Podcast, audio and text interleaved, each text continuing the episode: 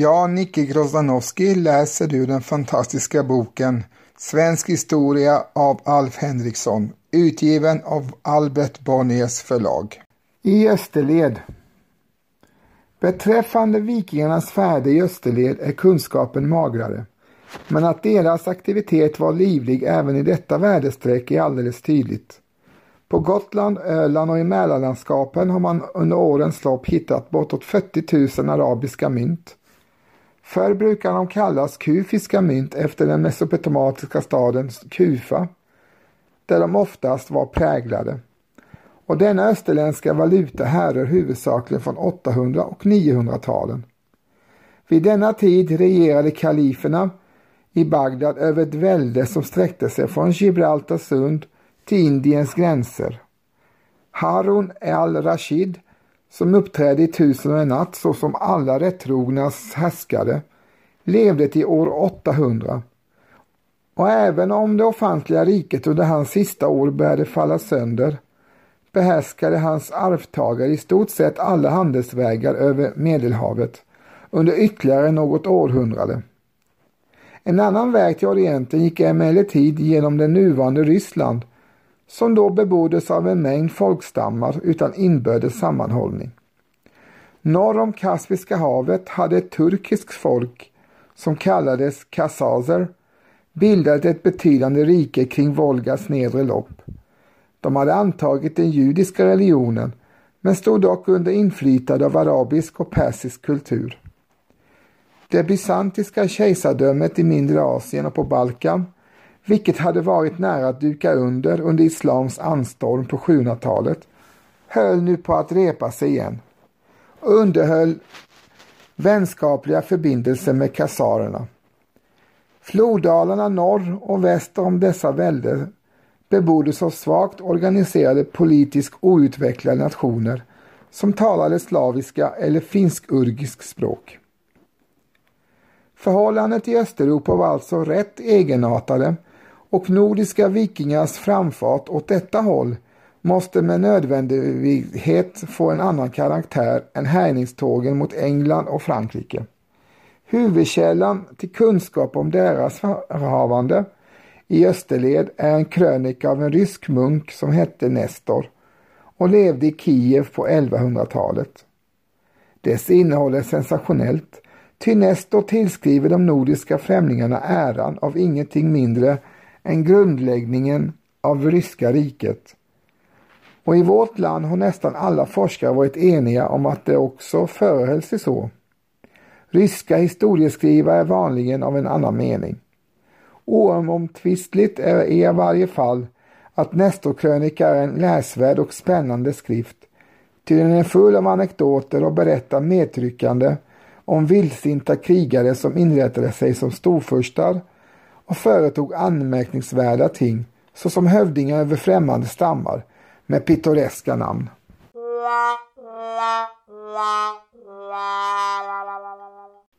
År 852 säger Nestor fick man i hans hemtrakter höra talas om landet Rus för första gången. Ty personer från Rus kom till Konstantinopel det året. Sju år senare kom det varjager i Västersjön och utkrävde skatt av slaven och annat folk. De blev snart fördrivna men anarki rådde bland de befriade stammarna som därför kom överens om att söka sig en första utifrån. Och det begåv sig över havet till varjagerna, till ruserna, ty dessa varjager kallas ruser, liksom andra kallas svear. En del åter benämns normanner, anglianer och andra goter, så har även dessa sitt namn. Tjudarna, slaverna, krivitjerna och vesanerna sade till ruserna Vårt land är stort och fruktbart, men där saknas ordning. Kommen och regeringen och härsken över oss. Man utvalde tre bröder med deras följen och de tog alla ruserna med sig och kommo. Den äldsta brodern Rurik slog sig ner i Novogorod, den andra Sinjevs i Belojoro och den tredje Trovor i Izbrosk. Det är efter dessa varjager som Novogororna land nu har blivit rusernas land. Nestorkrönikan förtäljer vidare att Rurik snart blev ensam härskare. Hans bröder dog nämligen inom kort. Vid hans hov i Novgorod fanns två män som hette Askold och Dir och så fick hans tillstånd att resa till Konstantinopel och på vägen dit längs Dnepers flod kom de till staden Kiev där de på något sätt gjorde sig till herrar. Därifrån gjorde de ett rövartåg mot Konstantinopel. Men något årtionde senare överrumplades och dödades de av en vikingahövding vid namn Oleg, vilket regerade i Novgorod som förmyndare för Ruriks son Igor. Ty Rurik själv var nu död. Oleg slog sig ned som förste i Kiev och lade under sig en mängd kringboende länder och stammar. I sinom tid övertog Igor regeringen och utvidgade väldet ytterligare. Han tågade dessutom med stor här mot Konstantinopel, vilket ledde till ett slags handelsavtal med grekerna. Nestorkrönikans detaljuppgifter bör förvisso tas med en nypa salt. Att Rurik och hans bröder formligen inkallades att komma och upprätta välden i Ryssland är exempelvis inte rimligt. Att de påstådda förstarna i Novgorod och Kiev måste härstamma från Skandinavien kan emellertid knappast betvivlas. Namnen Rurik, Oleg och Igor är blott förryskade namn av, fornord, av de fornnordiska namnen Rörek, Helge och Ingvar. Och ett par fredsattrakter som krönika meddelar in extenso är undertecknade med bland annat namn som Sven, Gunnar, Tord, Ulf, Karl, Arnund och Roland. Visserligen stundom lite konstigt stavade. Osäkrare är hur de egentligen förhåller sig med folkstammen Rus som skulle ha gett namn åt Ryssland och ryssarna. I Sverige har man av gammalt sammanställt det med Roslagen varifrån Rus skulle vara komma. Och man har ofta påpekat att ordet kan ha samband med Rosi som är finnarnas namn på Sverige.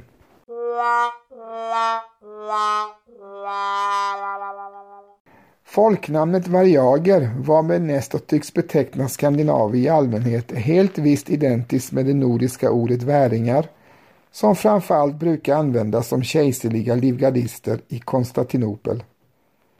De isländska sagorna som kallar staden för Miklagård innehåller spridda notiser om folk som tagit värvning där.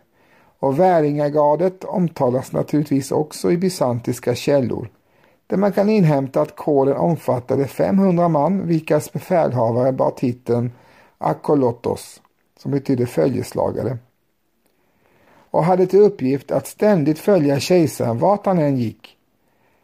Väringarna höll vakt i kejserliga palatset och stod på post vid dess portar i en uniform som grekerna fann skräckinjagande. De hade nämligen långt utslaget hår, dragslingor på skjortan, en rubin i ena örat och på axeln en tveeggad yxa av stora mått. Gardet ägde bestånd genom hela medeltiden men alltifrån 1100-talet rekryterades det inte folk från Norden längre utan av folk från Västeuropa, mest engelsmän. En av de kejsare som lät sig vaktas av ryska och nordiska väringar hette Konstantin VII och regerade i början av 900-talet, alltså under den verkliga vikingatiden. Han var en skrivande man och har bland annat efterlämnat ett kapitel om rusernas färdväg till Konstantinopel längs Dnepr som var en besvärlig flod att segla på. Ty i dess nedre lopp fanns en rad forsar som utförligen beskrivs. Han räknar dessutom upp namnen på dem, både på slaviska och på ryska. Och med det sistnämnda menar han tydligen fornsvenska. Ty forsarna bär namn som nog är nordiska från början. Bortsett från forsarna utgjorde Dnepr en ganska bekväm vattenväg på större delen av sträckan mellan Östersjön och Svarta havet. Ty till denna flod hade man inte långt från övre Dyna som river, rinner mot eh, Rigabukten och till Voltjov som utmynnar i Ladoga. Landhöjden mellan dessa floder är rätt låga och de sträckor fartygen måste släpas över land var jämförelsevis korta.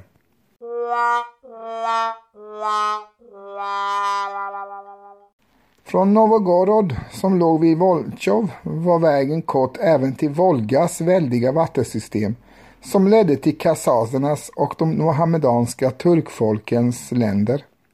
Att den nordiska handeln med dessa var livlig bevisas klarligen av myntfynden i Sveriges jord. Och man vet också vad det var för varor som nordborna hade att sälja. Det var päls, honung och framförallt slavar. Uppgifterna härrör från arabiska skribenter som mött de vargianska expeditionerna i trakterna nedåt Kaspiska havet. Och deras omdömen om de långväga handelsmännen är i stort sett inte smickrande.